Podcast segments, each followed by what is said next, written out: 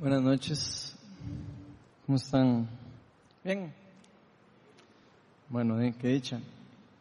Para los que no me conocen, yo soy Ronald Steinford y hoy vengo con mucha alegría a compartir una, una charla, algo que Dios ha estado hablando a mi corazón durante estos últimos, no sé, 15 días tal vez.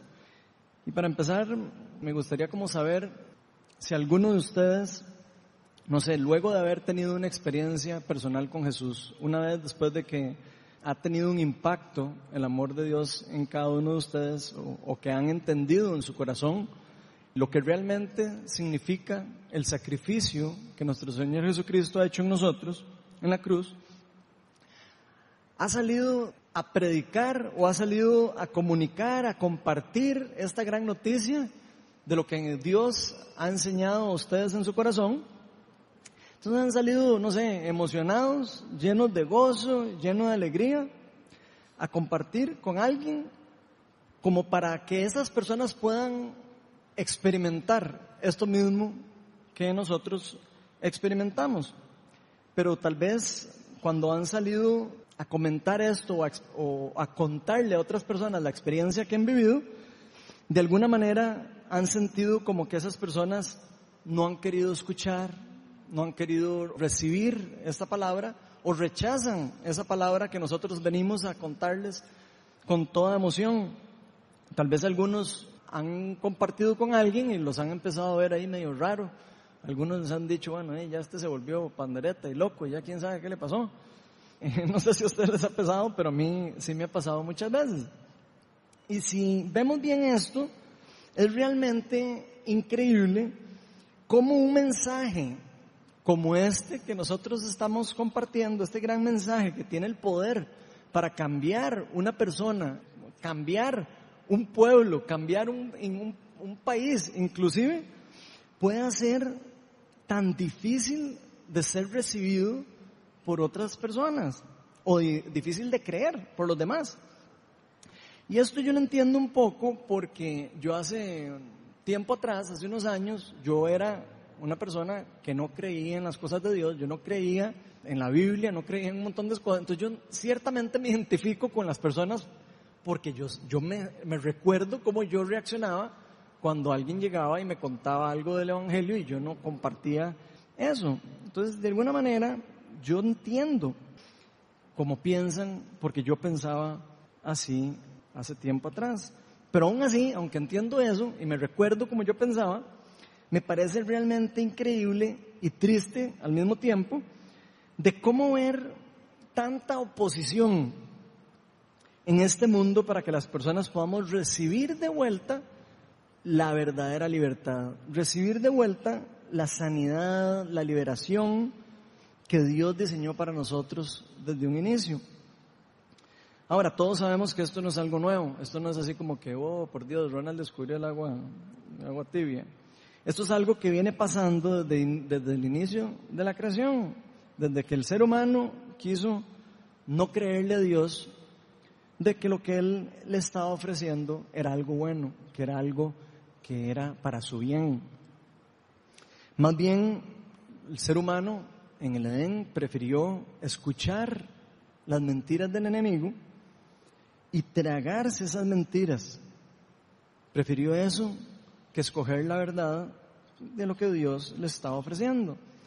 Y lo triste es que esto es exactamente lo que seguimos viviendo en nuestra vida al día de hoy. Exactamente las mismas mentiras es lo mismo que está pasando el día de hoy. De hecho, Satanás nunca ha necesitado cambiar su táctica. Satanás siempre ha tenido la misma táctica desde el inicio del mundo. Y es hacerle a uno creer que Dios es malo, hacerle creer a uno que Dios no es el Dios que Él nos, nos dice que es. Y eso es lo que nosotros terminamos creyéndonos y nos engañamos.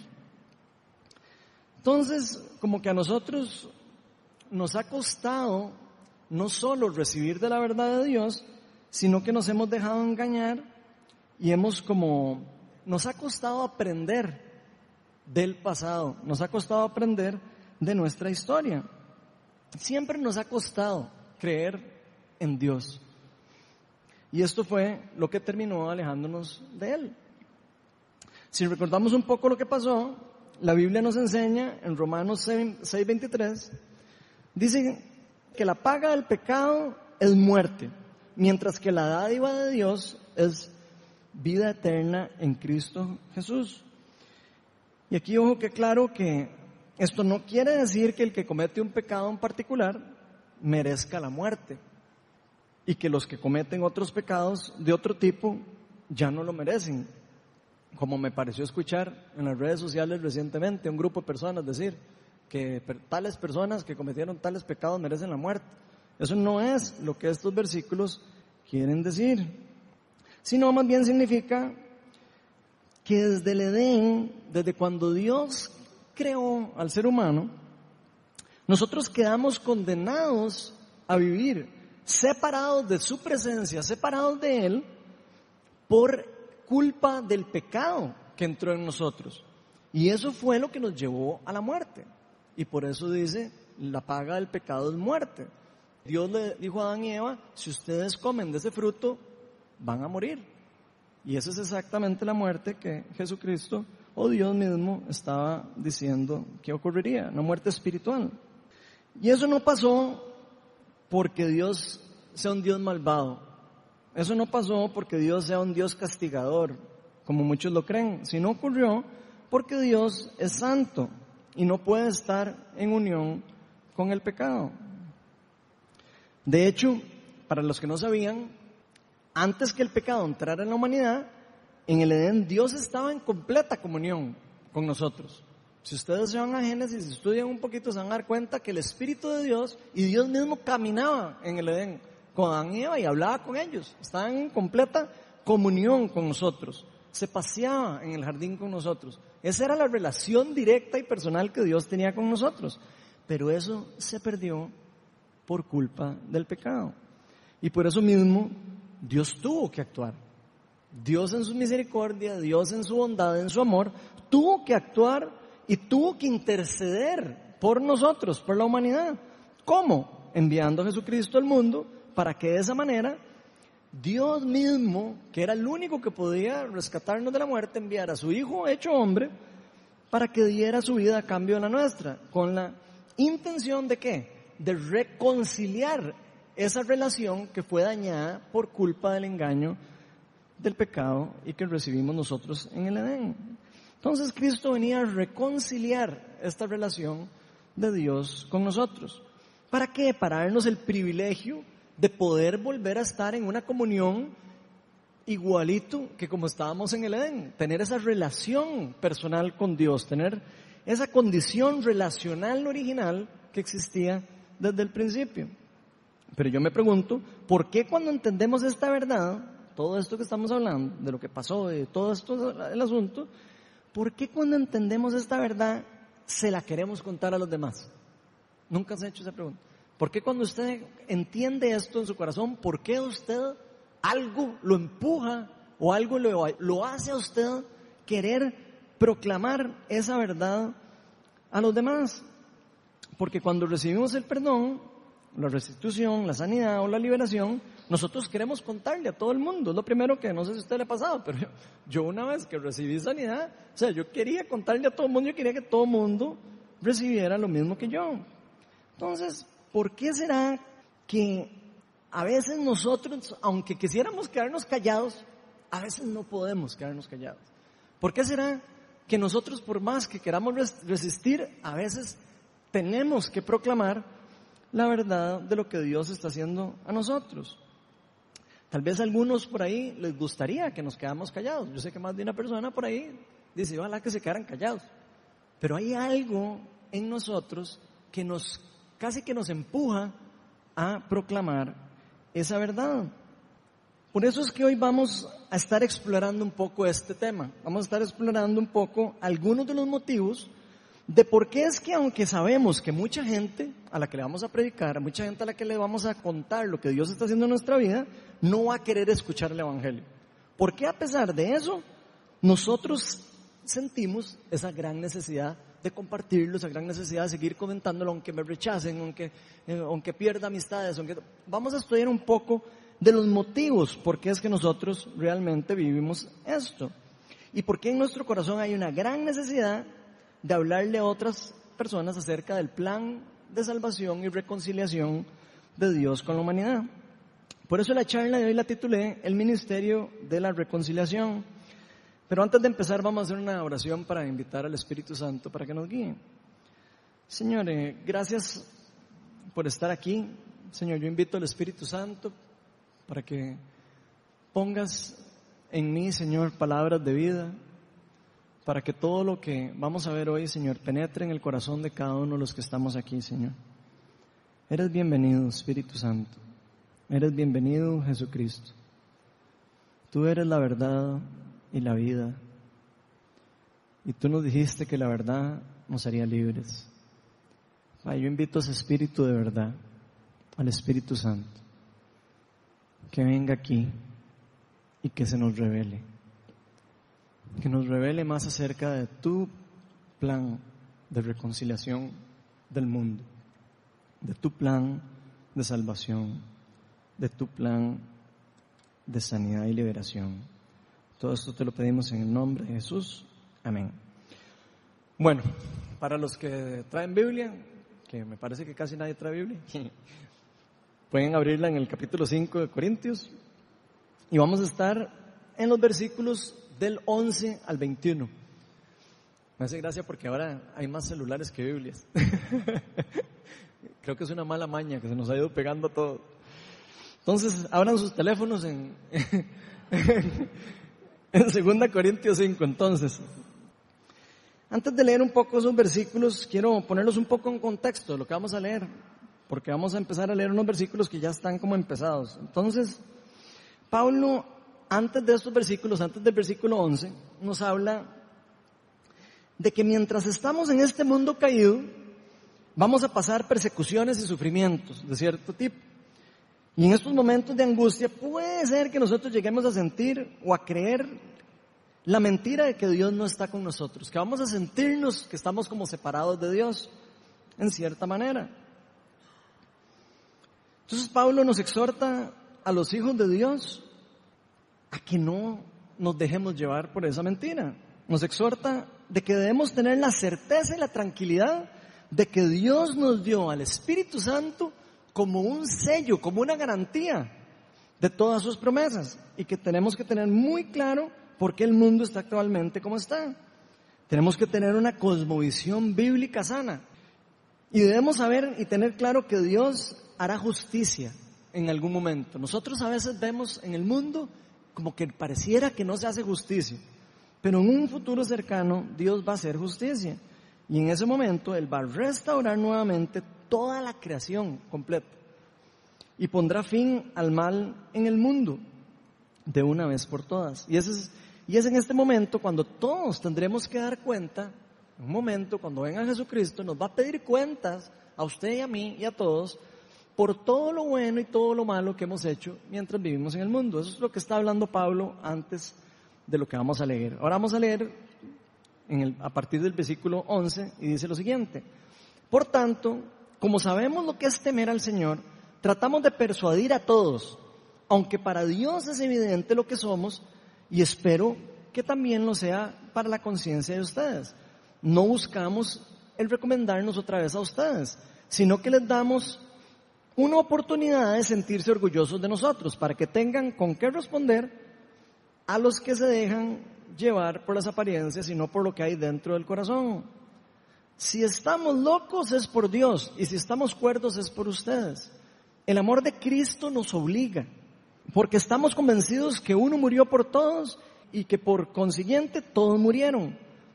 Y Él murió por todos para que los que viven ya no vivan para sí, sino que vivan sino que para que Él murió por ellos y fue resucitado. Así que ahora en adelante no consideremos a nadie según meramente criterios humanos. Aunque antes conocíamos a Cristo de esta manera, ya no lo conocemos así. Por lo tanto, si alguno está en Cristo es una nueva creación. Lo viejo ha pasado y ha llegado lo nuevo. Todo esto proviene de Dios, quien por medio de Cristo nos reconcilió consigo mismo y nos dio el ministerio de la reconciliación. Esto es que en Cristo Dios estaba reconciliando el mundo consigo mismo, no tomándole en cuenta sus pecados y encargándonos a nosotros el mensaje de la reconciliación.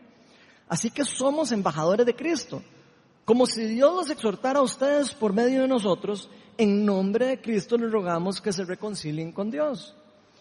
Al que no cometió pecado alguno, por nosotros Dios, Dios lo trató como pecador para que en él recibiéramos la justicia de Dios. Entonces, aunque este pasaje, por supuesto, es eh, bastante profundo y, extenso, hoy vamos a, a estarnos enfocando en tres motivos que podemos encontrar en este pasaje de por qué es que nosotros, o cosas que nos deben a nosotros mover y motivar para poder llevar este mensaje que nos habla aquí Pablo de la reconciliación al mundo entero. El primer motivo que podemos encontrar en ese pasaje es que sabemos lo que es temer al Señor. Dice el versículo 11, como sabemos lo que es temer al Señor, tratamos de persuadir a todos. Entonces esta primera afirmación que hace Pablo puede sonar un poco extraño para muchos de nosotros, porque nos dice que el temor es una de las razones por las cuales usted y yo llevamos el mensaje de la reconciliación a los demás. ¿Por qué llevamos el Evangelio?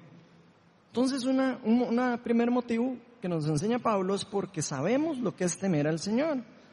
Pero si en verdad nosotros conocemos a Dios, nosotros vamos a dar cuenta que Dios es un Dios amoroso, es un Dios de amor, es un Dios increíblemente santo, pero también es un Dios de justicia. Dios es un Dios justo. ¿Y qué quiere decir esto? Que Dios ama a la creación. Cuando Dios creó la creación dijo, y todo era bueno. Todo lo que Dios hizo era bueno. Esto quiere decir que, que Dios ama a toda su creación, que Dios ama al mundo, que Dios nos ama a nosotros, a usted y a mí, demasiado. Pero Dios no ama al pecado. Eso es algo que tenemos que entender. El pecado es todo lo que, póngale nombre a todo lo que vaya en contra de Dios. Eso es el pecado, en resumen. El pecado es lo que está destruyendo no solo a la humanidad, sino a la creación misma. El pecado es rebelión en contra de Dios. Todo lo que se revela en contra de Dios es pecado. Es algo que está yendo en contra del plan de Dios. Y de hecho esto fue lo que llevó a Satanás a ser expulsado de los lugares celestiales. Satanás fue expulsado de los lugares celestiales porque no tuvo temor a Dios. Creyó que él podía ser mejor que Dios, creyó que él podía quitarle a Dios su, perfección o, que, creyó que podía suplantar a Dios. Y esto lo llevó a ser o a pasar de ser un agente de luz a ser un agente de oscuridad. En la Biblia ya Dios nos ha revelado a nosotros un montón de cosas acerca de lo que ha ocurrido en la historia de la humanidad. De manera que nosotros podamos entender lo que pasa cuando nosotros nos, no queremos caminar según lo que Dios nos ha dicho que hagamos. Usted agarra la Biblia y la estudia desde el Antiguo Testamento hasta el Nuevo Testamento y se va a dar cuenta, historia tras historia, Dios contando la historia del pueblo de Israel y contando toda la historia de toda la humanidad, como una y otra vez cometimos los mismos errores. Y estas historias cuentan de cómo el pueblo de Dios, sabiendo todas las cosas que Dios ha venido haciendo, aún así terminaban siguiendo su propio conocimiento, lo que ellos creían que era bueno y decían a Dios yo no lo necesito. Y esas historias, por supuesto, nunca terminaban bien. Pero vean lo que dice Proverbios 1.7. Dice, el temor del Señor es el principio del conocimiento. Los necios desprecian la sabiduría y la disciplina. Entonces vean qué increíble. El temor a Dios es el principio de todo conocimiento. Y el conocimiento que nos lleva a la verdad, no el conocimiento que nos lleva a las cosas del mundo. Si nosotros creemos que conocemos la verdad, pero no entendemos que Dios es amor y al mismo tiempo justicia, no somos más que necios que despreciamos la verdadera sabiduría. Porque la palabra de Dios es verdadera, poderosa y eficaz. La palabra de Dios nos dice que el conocimiento de la verdad está acompañada de responsabilidad. Entre más conocemos acerca de la verdad, dice la palabra, no yo, ¿eh? más responsabilidad tenemos para compartirla, para practicarla y para llevarla a otros lugares, para hacer luz en otros lugares. Y ese es el principio que Pablo nos está hablando en este pasaje.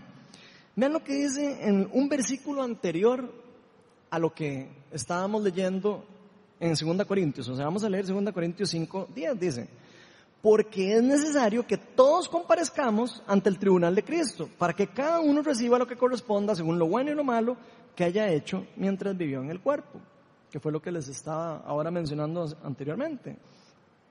Pocas palabras, en algún momento todos, absolutamente todos, cada uno de nosotros va a tener que compadecer ante Cristo y va a tener que dar la cara y decirle, yo hice esto, hice esto, hice esto, y no hice esto, y no hice esto, y no hice esto en mi vida. ¿Por qué? Cada uno de nosotros va a tener que compadecer ante Cristo. Algunos de nosotros vamos a llegar a poder llegar a este tribunal con Cristo, con nosotros, como nuestro abogado. Vamos a poder llegar a ese tribunal y tener un defensor que nos va a poder proclamar a nosotros justicia y justos ante Dios. Pero algunos otros no vamos, no van a poder llegar. ¿Por qué? Porque tal vez no, nunca quisieron entregarle la vida a Cristo, o nunca conocieron de la verdad, o cerraron su corazón a la verdad. Y esto, esta realidad, debería empujarlo usted y a mí convencer y a proclamar el Evangelio a otras personas. El saber de qué va a hacer esta persona cuando llegue el día del tribunal de Cristo y no tenga quien lo defienda. Eso es el temor de Dios. Ese temor de saber qué es lo que va a pasar con esta persona es una de las razones por las que usted y yo deberíamos de preocuparnos de proclamar el Evangelio a los demás. Y yo me pregunto, ¿estamos llevando este mensaje de reconciliación al mundo? ¿Estamos preocupándonos por lo que las personas alrededor de nosotros vayan a experimentar en el futuro? ¿O estamos preocupándonos nada más por lo que estoy viviendo yo en mi vida? Porque según la palabra de Dios, este temor santo nos va a persuadir a nosotros a hablarles a los demás y no guardarnos una verdad que conocemos, una verdad que cambió su vida y que cambió mi vida para nosotros solos. De nada sirve nosotros guardarnos una verdad tan poderosa que tiene el poder para llevar sanidad y liberación a otras personas. Dios siempre desde el inicio nos ha llamado a servirle y a seguir su camino de justicia y de amor con todo nuestro corazón. Y eso lo podemos ver desde el inicio de la palabra. Nos ha llamado a proclamar. Vean Deuteronomio 10:12, lo que dice. Esto es el Antiguo Testamento. Dice, y ahora Israel, ¿qué te pide el Señor tu Dios? Simplemente que le temas y andes en todos sus caminos y que lo ames y le sirvas con todo tu corazón y con toda tu alma. Eso es lo que Dios ha querido que usted y yo hagamos desde el inicio. Esto no es eh, Nuevo Testamento, esto es el Antiguo Testamento. El mismo llamado que le dio al pueblo de Israel es el mismo llamado que nosotros el nuevo pueblo de Israel, tenemos. Vean lo que dice Mateo 28, 18 al 20. Obviamente todo el mundo se lo conoce, probablemente, esa es la gran comisión. Dice, Jesús se acercó entonces a ellos, a los discípulos, y les dijo, se me ha dado toda autoridad en el cielo y en la tierra, por tanto, vayan y hagan discípulos de todas las naciones, bautizándolos en el nombre del Padre y del Hijo y del Espíritu Santo, enseñándoles a obedecer todo lo que les he mandado a ustedes. Y les aseguro, y vuelvan a leer eso, y les aseguro que estaré con ustedes siempre hasta el fin del mundo. Entonces yo me hago la pregunta, ¿le estaremos sirviendo a Dios con todo nuestro corazón? ¿Estaremos realmente nosotros sirviéndole al Señor con toda nuestra alma, con todo lo que somos, con todo lo que tengo, con todo lo que soy? Yo me hago esa pregunta, para mí fue muy retadora mientras estuve preparando la charla. Y otra pregunta que saltó es, ¿qué, ¿qué, estoy haciendo yo, Ronald, para llevar el mensaje de reconciliación al mundo? ¿Qué estoy haciendo yo? Para llevar este mensaje que tiene poder para transformar una familia, poder para transformar una persona y poder para transformar un pueblo o un país. Y yo creo que por eso es que Pablo nos dice en el versículo 11, por tanto, como sabemos lo que es temer al Señor, tratamos de persuadir a otros. Eso es precisamente lo que Pablo nos está queriendo decir.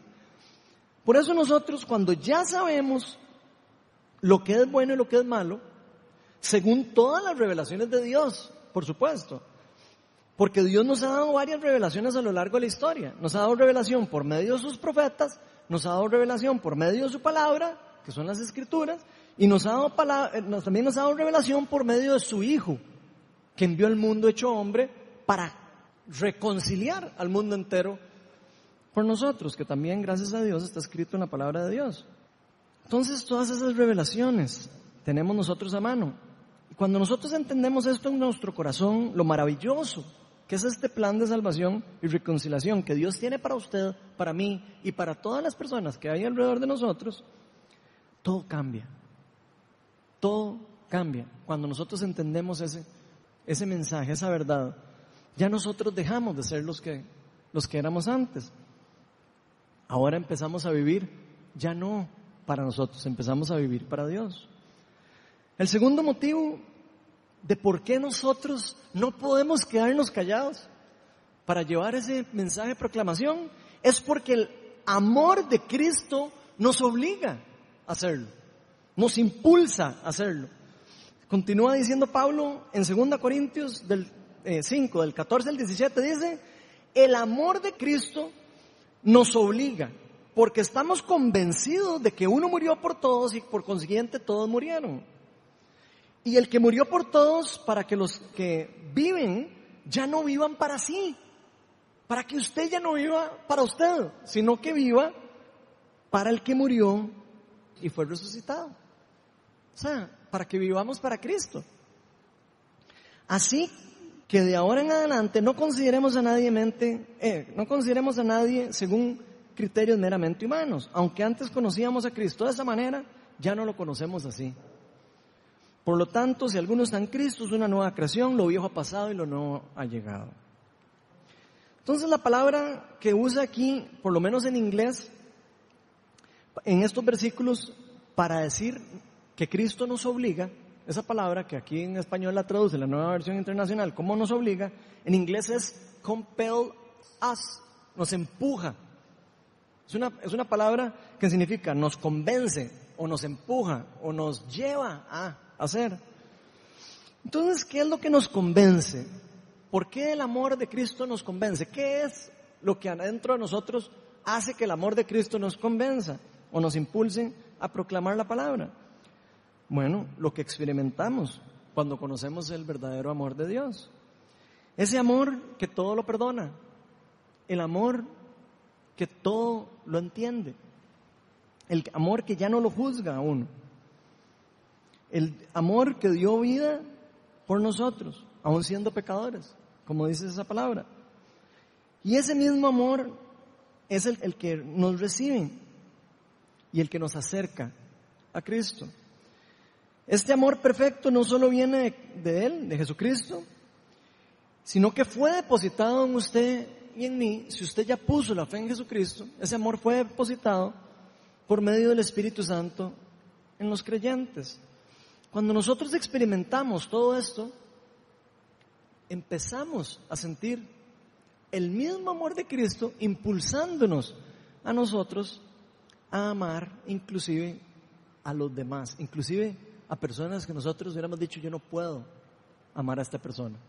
Nos lleva a perdonar, nos lleva a amar a los semejantes igual que nosotros. Vea lo que dice 1 Juan 4, 7 y 9. Dice, queridos hermanos, amémonos los unos a los otros porque el amor viene de Dios. El amor viene de Dios, no viene de usted ni viene de sus esfuerzos. Y todo el que le ama ha nacido de él y lo conoce. Está hablando de Cristo. El que no ama no conoce a Dios, porque Dios es amor. Y así manifestó Dios su amor en nosotros, que envió a su Hijo unigénito al mundo para que vivamos por medio de Él. Así que podemos estar seguros que otra cosa que nos impulsa a predicar el Evangelio o a llevar este mensaje de reconciliación al mundo es el amor que Cristo depositó en usted y en mí luego de haber entregado la vida a Cristo. Porque cuando nosotros somos tocados por el amor de Dios y dejamos que el Espíritu Santo nos toque, que se mueva dentro de nosotros, nuestra vida empieza a ser transformada. No podemos seguir siendo los mismos. Cuando usted le entrega a Dios su, su vida y dice, yo quiero que usted siga siendo el Señor de mi vida, usted empieza poquito a poquito a entregarle todo a Dios. Porque nos damos cuenta que nosotros no podemos hacer nada por nuestra propia cuenta. Y lo lindo de este proceso es que dice la palabra de Dios que nosotros empezamos a ser transformados a imagen y semejanza de Cristo. Cada vez más nos vamos pareciendo más a Cristo conforme vamos caminando en el camino de la santificación. Solo la obra redentora, solo esta obra, solo esta gran obra que hizo Jesucristo por nosotros en la cruz puede reconciliarnos a nosotros de vuelta con nuestro Creador. Y nos da a nosotros esa capacidad de poder reconciliarnos no solo con Dios, sino con otras personas alrededor de nosotros, en una forma genuina. Al menos en mi caso yo he podido ver algo, aunque sea algo, de este proceso en mi vida. Y probablemente usted ha experimentado algo de este proceso en su vida. Es parte del crecimiento de Cristo en cada uno de nosotros. Cuando Dios me tocó a mí, mis prioridades empezaron a cambiar. Inclusive la forma en como yo veía al mundo, en la forma como yo veía a Dios, en la forma como veía a mi familia, en la forma como veía a mis amigos. Todo empezó a cambiar. Yo nunca en mi vida hubiera dejado de hacer todas las cosas que yo he hecho o dejado de hacer si no fuera porque Dios puso en su corazón el impulso para hacerlo. Jamás. Ninguno de nosotros tenemos la capacidad de decir, ah, ok, ya yo no voy a ir los martes a, no sé, a salir y voy a ir a, estudiar la Biblia. Eso, eso es imposible que pase por una persona, por sí sola. Está hecho por medio del Espíritu Santo que Dios ha depositado en usted o el Espíritu Santo que lo está llamando a usted a acercarse a, acercarse a Cristo. De hecho, vean lo increíble que nosotros no somos los que empezamos a ser mejores personas. O sea, este proceso no quiere decir que de repente Ronald y, Otto o, Mauren empezaron a decir, ok, a partir de hoy vamos a empezar a ser mejores personas. Eso no funciona así. A partir de, ahora no, nos vamos a proponer a hacer esto en forma religiosa o en forma continua. Esto no funciona así. Lo que pasa realmente cuando una persona experimenta esto en su vida es que algo dentro de nosotros muere, algo dentro de nosotros deja de tener fuerza y otra cosa que no estaba en nosotros empieza a crecer dentro de nosotros. Hay algo que muere y algo que nace dentro de nosotros espiritualmente. Y por eso Pablo dice en el versículo 15 que Cristo murió por todos para que los que viven ya no vivan para sí mismos, sino que para que empecemos a vivir para Cristo, quien fue quien murió y resucitó por nosotros. Entonces, cuando nosotros le entregamos la vida a Cristo, ocurre algo que se simboliza en el bautismo. Tal vez usted nunca se haya fijado. Pero ¿por qué es que nosotros nos bautizamos? ¿Qué es lo que, qué es lo que eso refleja? Se simboliza eso mismo. Cuando una persona se sumerge en el agua, es como si estuviera muriendo, representa la muerte de su persona al mundo. Y cuando sale del agua, lo que, lo que está simbolizándose es el renacer espiritual para Dios. Entonces yo entro sucio con mis pecados y se simboliza como yo soy resucitado de entre los muertos igual que Jesucristo. Es un simbolismo que se utiliza para reflejar lo que Cristo hizo en usted y en mí cuando dio su vida por nosotros en la cruz. Y por eso dice 2 Corintios 5, 17 lo siguiente. Por tanto, por lo tanto, si alguna, si alguno está en Cristo, es una nueva creación. Lo viejo ha pasado y ha llegado lo nuevo. Esto quiere decir que todo lo viejo, todo lo que éramos antes de, haber recibido a Cristo murió, muere espiritualmente. Todo lo que en nosotros nos hacía inclinarnos hacia el pecado, lo que nos hacía realmente que no nos importara caminar en el pecado, muere. Hay algo que muere en usted y en mí, si usted entregó su vida a Cristo.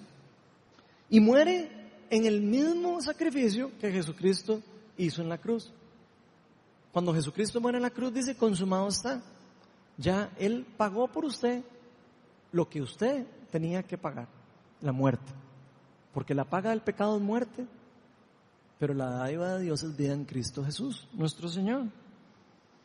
Entonces todos nuestros pecados, todo nuestro pasado, toda esa cosa sucia que arrastramos, porque todos arrastramos pecado, todos arrastramos cosas que ni siquiera queremos a veces recordarnos, todo queda sepultado con Cristo. Por lo que todas las cosas Dios las hace nuevas en nosotros. Ya no somos los mismos que éramos antes, porque ahora somos una nueva creación, dice la palabra de Dios. Y la nueva creación consiste en que Dios deposita el Espíritu Santo en usted y en mí y hace que Cristo viva dentro de nosotros, dentro de nuestro corazón, en espíritu. Esto lo explica muy bien Pablo en Gálatas 2.22, donde nos dice lo siguiente. Dice, he sido crucificado con Cristo. Pablo no murió con Cristo en la cruz.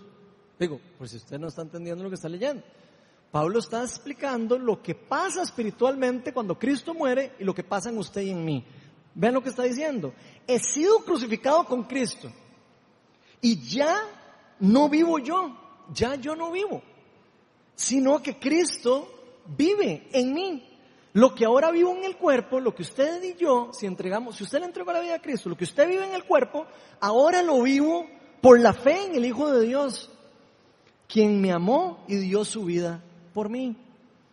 Así que la fuerza que nos impulsa dentro de nuestros corazones, esa, ese amor, esa pasión que crece dentro de nosotros, que lo empuja a usted a llevar el amor de Cristo, la reconciliación a otras personas, no es más que el poder del Espíritu Santo habitando en nosotros, reflejando el amor y sintiendo en nosotros el amor y la necesidad y la compasión que tiene Dios por los demás. Eso es exactamente lo que estamos viviendo.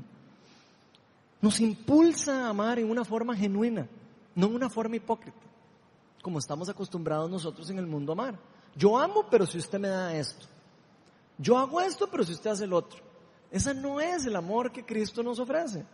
Ese no es el amor de Cristo. Cristo murió por usted y por mí y por todas las personas que quieran eh, entregarle su vida a Él, inclusive aunque usted no quiera responder a eso. Cristo no pidió nada a cambio para morir por usted y por mí, porque Él nos amó y el verdadero amor da la vida por sus amigos, dice la palabra de Dios, y no pide nada a cambio. Es un amor genuino. Así que ese mismo amor genuino es lo que nos lleva a nosotros a llevar este mensaje de reconciliación al mundo. Que por cierto, el mensaje y el ministerio de la reconciliación que nos está diciendo ahora en los versículos fue encomendado por Dios a todos los creyentes. El tercer motivo de por qué lo hacemos es porque Dios mismo nos dio este ministerio. O sea, no solo lo hacemos porque sabemos lo que es temer al Señor, no solo lo hacemos porque sabemos lo que es que Dios nos amó y que dio la vida por usted y por los demás, sino lo hacemos porque Dios nos comisionó.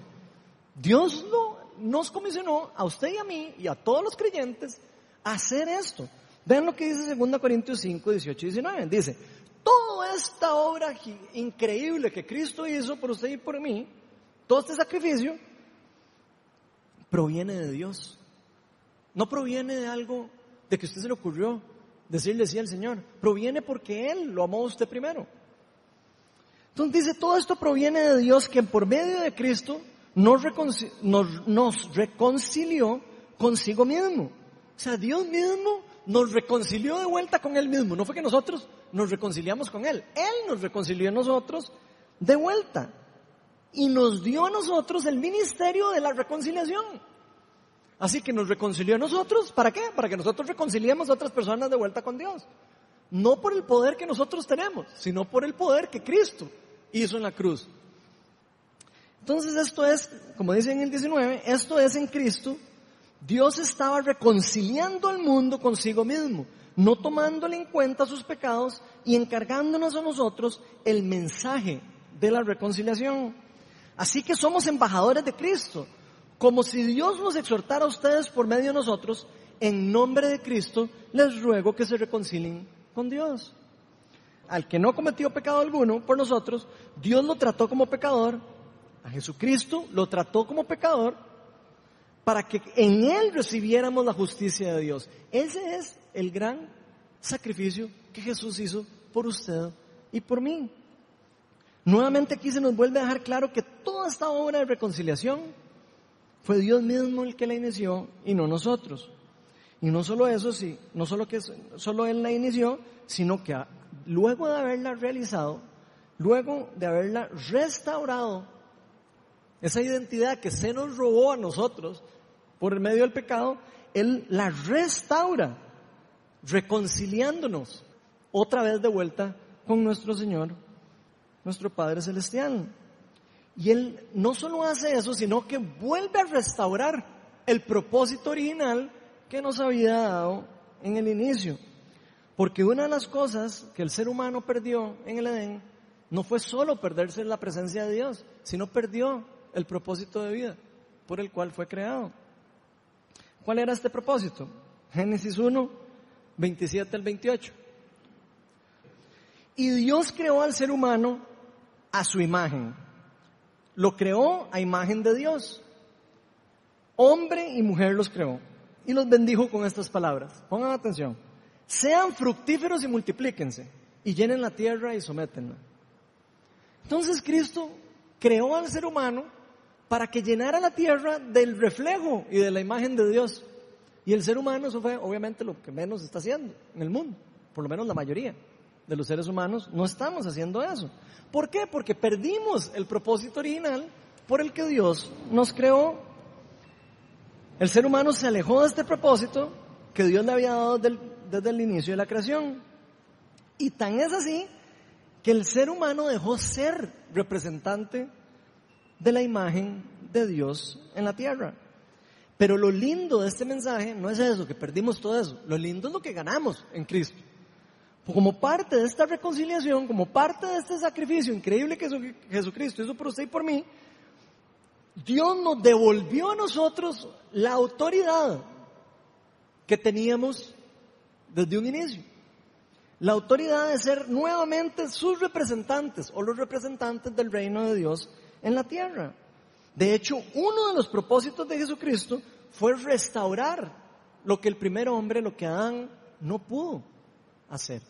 Eso fue uno de los propósitos de Cristo. Segunda Corintios 5, 18 dice, todo esto proviene de Dios, quien por medio de Cristo nos reconcilió por sí mismo. Entonces esto fue una obra de Dios por amor. Por lo que Jesús fue el primer ser humano en cumplir el propósito de Dios. Jesucristo fue el único y el primer humano en poder cumplir la voluntad de Dios en la tierra, el propósito que cada ser humano tiene por Dios para la humanidad. Y por eso la Biblia nos dice que Jesús es la fiel representación de Dios Padre reflejado en la humanidad.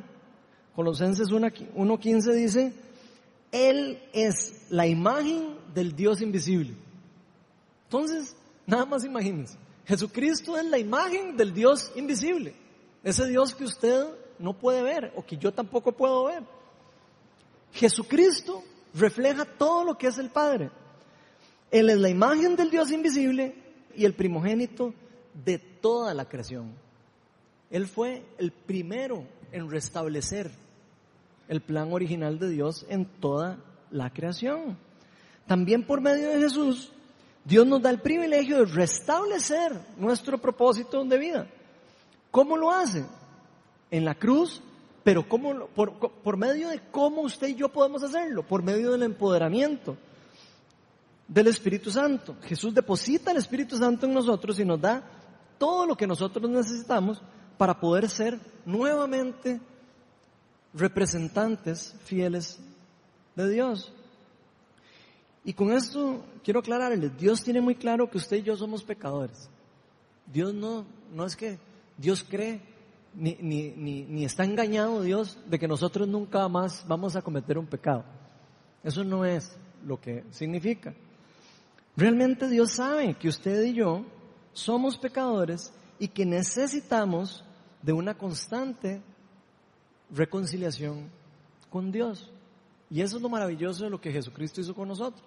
Porque por medio del sacrificio del Cordero de Dios, nosotros cada vez que cometemos un pecado podemos volver a Él y, poner ese pecado ante Él y decirle, Señor, yo necesito de tu perdón, yo necesito de tu gracia. Dios sabe que vamos a pecar, pero aún así nos dio la llave para poder vivir una vida santa y que le agrade a los ojos de Dios. Nos dio la posibilidad de estar en paz con Dios en todo momento y ser embajadores suyos en la tierra.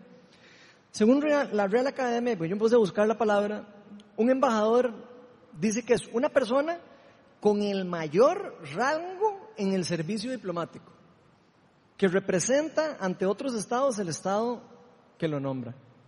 Entonces, si Dios nos está diciendo, usted y a mí, que usted y yo somos embajadores del reino, lo que nos está diciendo es que Dios nos nombró embajadores como máxima autoridad para representarlo a Él en la tierra, para representarlo a Él y representar a Cristo en la tierra. Y eso es una gran responsabilidad. Es una gran responsabilidad que tiene la iglesia, que tienen los hijos de Dios. Al ser representantes de Dios, ya nosotros no podemos vivir para el mundo. Nosotros no podemos. ¿Qué pasa si un representante de Costa Rica fuera del país sale haciendo un despelote por ahí? Un embajador, lo primero que va a pensar las personas es, ese man representa al país. ¿O no? Es cierto. Bueno, usted y yo como embajadores del reino de los cielos representamos al reino de los cielos. Entonces, Cristo dice, y la palabra nos dice que usted debería entregar su vida a Cristo y debería dejar morir lo que hay dentro de usted que no lo está dejando caminar en libertad. A veces tenemos que soltar algunas cosas que nos están amarrando al mundo. Ya no podemos vivir para el mundo, empezamos a vivir para Dios. ¿Por qué? Porque entendemos lo que Él hizo por nosotros. Esto no lo hacemos por, obligación, lo hacemos como una reacción, como una cosa, casi que es como una reacción. Él me ama, yo lo, recibo el amor y como lo recibo yo lo doy. Es una reacción que se da por gracia.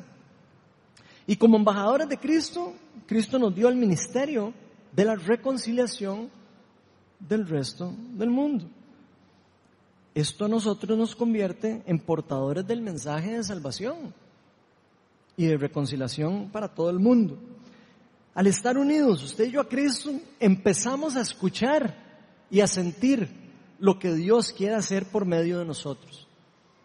Así, nosotros unidos al Espíritu Santo es que podemos saber lo que Dios está queriendo hacer por medio de nosotros. Por lo que también nos dio la capacidad de reconciliarnos entre nosotros y con nosotros y con otras personas en una forma genuina, en una forma verdadera.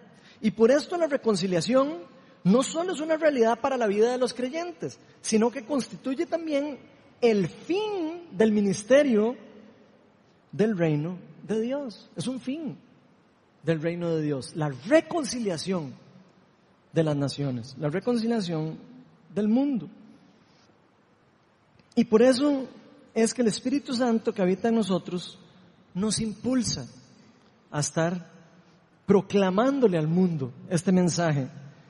¿Cuál es el mensaje? En el nombre de Jesucristo, reconcíliese con el Señor. Volvámonos a nuestro Dios. Y todo esto Dios, los hace, todo, Dios lo hace por medio de nosotros y por medio del ministerio de la reconciliación. Vamos a ponernos todos de pie.